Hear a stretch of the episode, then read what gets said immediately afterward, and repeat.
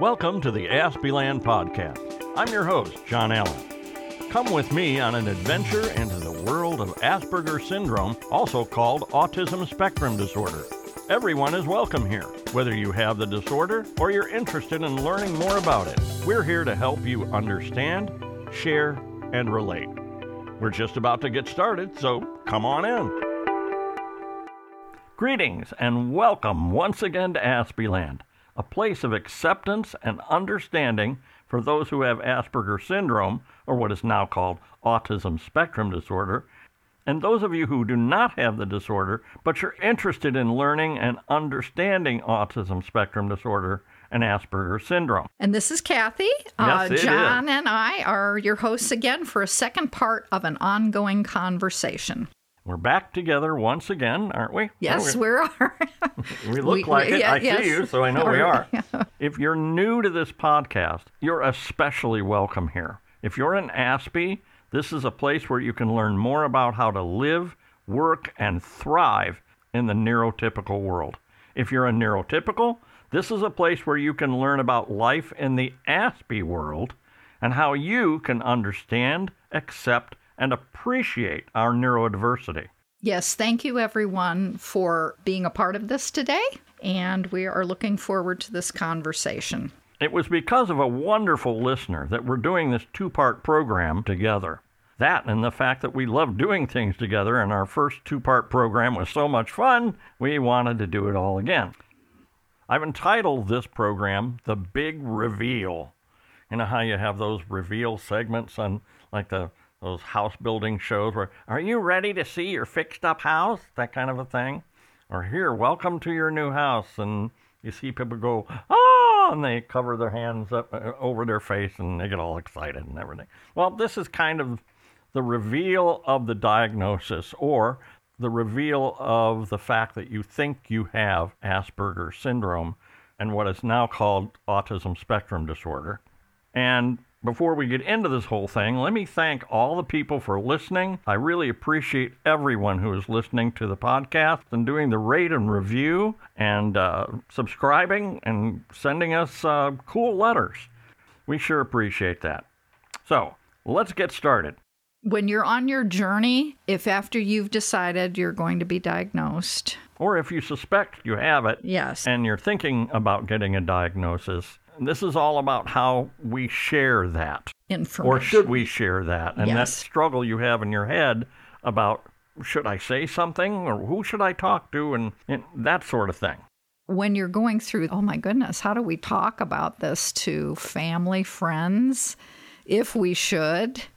And so we kind of wanted to just dialogue about that today, about what our experiences have been, and hopefully that'll just lend some ideas. How do you talk to your family? How do you talk to your friends? Should you talk to your family? Because if your family is largely neurotypical, they may not understand Asperger's syndrome or autism in general. So you don't know how they're going to react. Right. And this is just our experience. We're just sharing this journey that we've been on. When John got the diagnosis, we told just a couple people, really, just really couple close people that you were even pursuing it. Yes. Just because, you know, those were the ones, our daughter, obviously, and our son-in-law, and a couple really close friends we shared it with, just because they've been on our journey. They've witnessed our life. And they're a support system for us. Exactly. And if you're just thinking about talking to them, you may not have a support system underneath, so now you're looking for one. Truthfully, if they're not in your journey, they're not going to be. I mean, it's giving them information, and honestly, I didn't have a ton to give them, actually, to be able to explain it. I didn't wrap around. Honestly, we have an elderly family member. We just haven't brought it up. In that situation, too confusing. And too much to take in. That's true. They don't need that on their plate. Yeah, they just don't. Exactly, and that was our experience. And we talked to close friends. Yes. That were close, especially for you. Yeah. And that helps you because you get a little of a support system. But they've been your friends for a while, right? And so they've kind of like you said, gone on your journey with you. Yeah. John and his siblings are out of state, and one was out of the country, actually, and he chose to do it via a letter and kind of express it that way. Yes, I introduced it because I was trying to introduce, okay, I have this.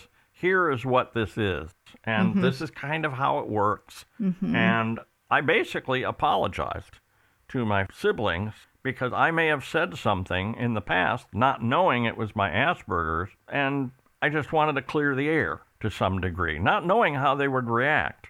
I think it takes, in our case, a lot of prayer, wisdom, in knowing where there's safe spaces to share the information to start with. I think we've had some different responses from people, and not everybody responds favorably. Yes. And sometimes people, they're very confused about it if they don't understand. Yes. And they, here's the thing. It's in our lives, we've interacted with neurodiverse people, but we maybe in our, I don't know what you want to call it, but we haven't been open to it, and we've been wanting people to make them what we think they should be or act the way we think they should act. And then so we build walls or are unkind or ignore, and that happens. Yeah. So you might get some of that. Just to be honest, we've had some very positive feedback, but we've also had some unkind feedback by a few. And we've also had a measure of the deer in the headlights look. Yeah. Because it's like, huh? Yeah. Why? And it's like, well, it takes more than a minute to explain this. Yes.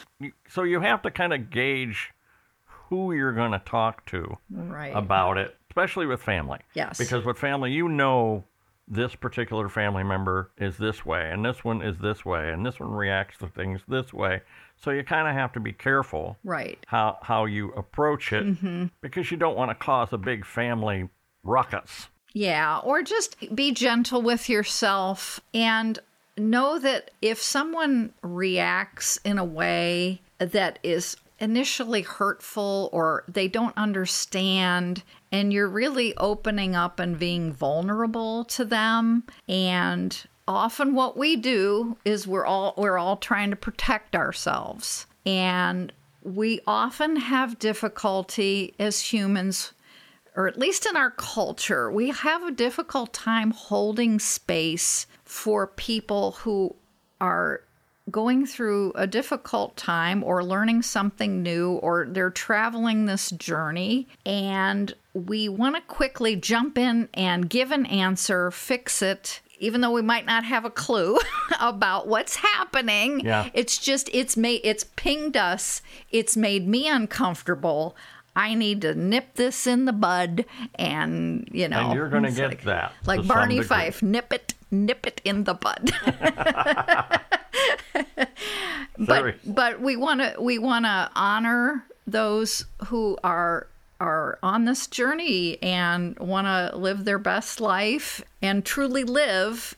It's difficult. So I'm part of that difficulty from my point of view, which is the Aspie point of view, is that I've had enough criticism, and I really don't want to mess with it because I don't want to deal with it.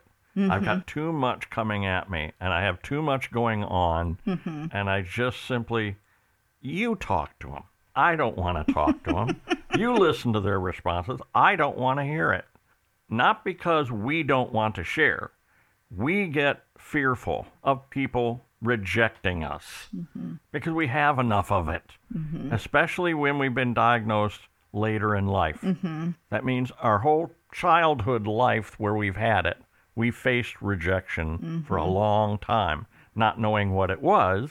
But now that we know what it is and we want to share about it, we want to hold that shield up because we don't want to be ridiculed and we don't want to be rejected, especially by our families and our close friends. But they're the people who should be part of your support system. You can't change them if they have a negative reaction. Right. Exactly. And there may be those that this will open up their eyes to, oh, okay, all right, well, that would make sense as to why I texted you and you never got back to me, or I called you and, you know, or... Right. Some aspie response or non-response, as it would be. Or when you get on the phone and go, what are you doing right now? Because I need to do this, and they're like, and it's like, can you say hello? Who is this? And hi, are you? I'm having a good day. Are you having a good day? I mean, that little bit of dump. So it'd be like, okay. It's like someone said to us from our church that said, oh, well, that explains why John didn't say hi to me when I said hi to him. I mean... So they listen to the podcast and, oh, okay. So that would be helpful to them. Yeah. But just be gentle with yourself and be gentle with others. Be gentle with others. Because they're reacting because that's their just automatic response. And if they don't get it, they might say something that's just a little bit of a ping. Right.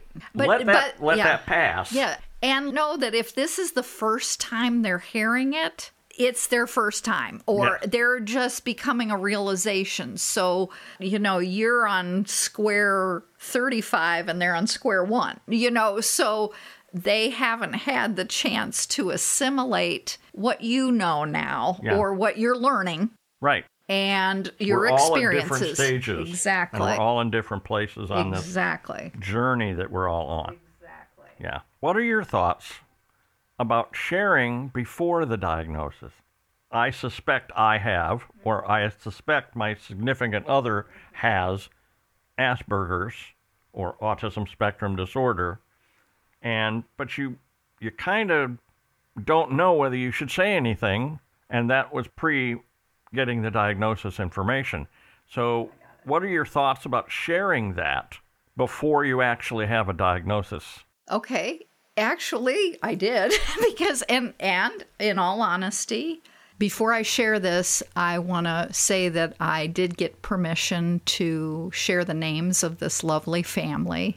Carrie Donnell, who was on your podcast, you know, Carrie and Michael. I actually went to Carrie because I knew, you know, their son Dylan, who you also had on the podcast, was on the spectrum. She was one of the first people I went and talked to about it. And I just went to her in tears and asked her, I don't know what to do. Yeah. You know, I mean, and I'm getting teary now, but that's okay because it's emotional. And it was like, it was just nice to have somebody say, well, and give her experience and what that might be like in an adult or what that would be like. Yeah. And it was actually a pretty brief encounter, and it was very helpful for me. I'd have to say, pick out a safe person. Okay. I wouldn't do a bullhorn with it. I would pick a couple of safe people. You know, the reactions I got were, I don't understand it. Okay. But, you know, let me know, you know, what we can do to be supportive. It doesn't have to be a long conversation either. It can just be a, gee, what do you think? Right. Kind of thing. And if they're close to you and you trust them, they'll probably give you an honest answer. Right. And then you can kind of deal with that. And again, not a fixing answer, but okay, maybe I'll just join you on this journey. Tell me what that's like for you. What has this meant? Right. You know, for those who are supporting family members that are on the spectrum, those are some really good questions. You know, what has this been like? Tell me more about that. Wow, what have you found out? What is that been like, you know, that kind of thing. It opens doors. It kind of is a huge release valve. And I think it can be beneficial, but do it with safe people. Right. Because sadly, we're all in different places, and we're all, you know, we all have been bumped around by life and the world. Right. And it comes into play. Yeah, it just does. It just does. It does. Yeah, it does. It's a thing.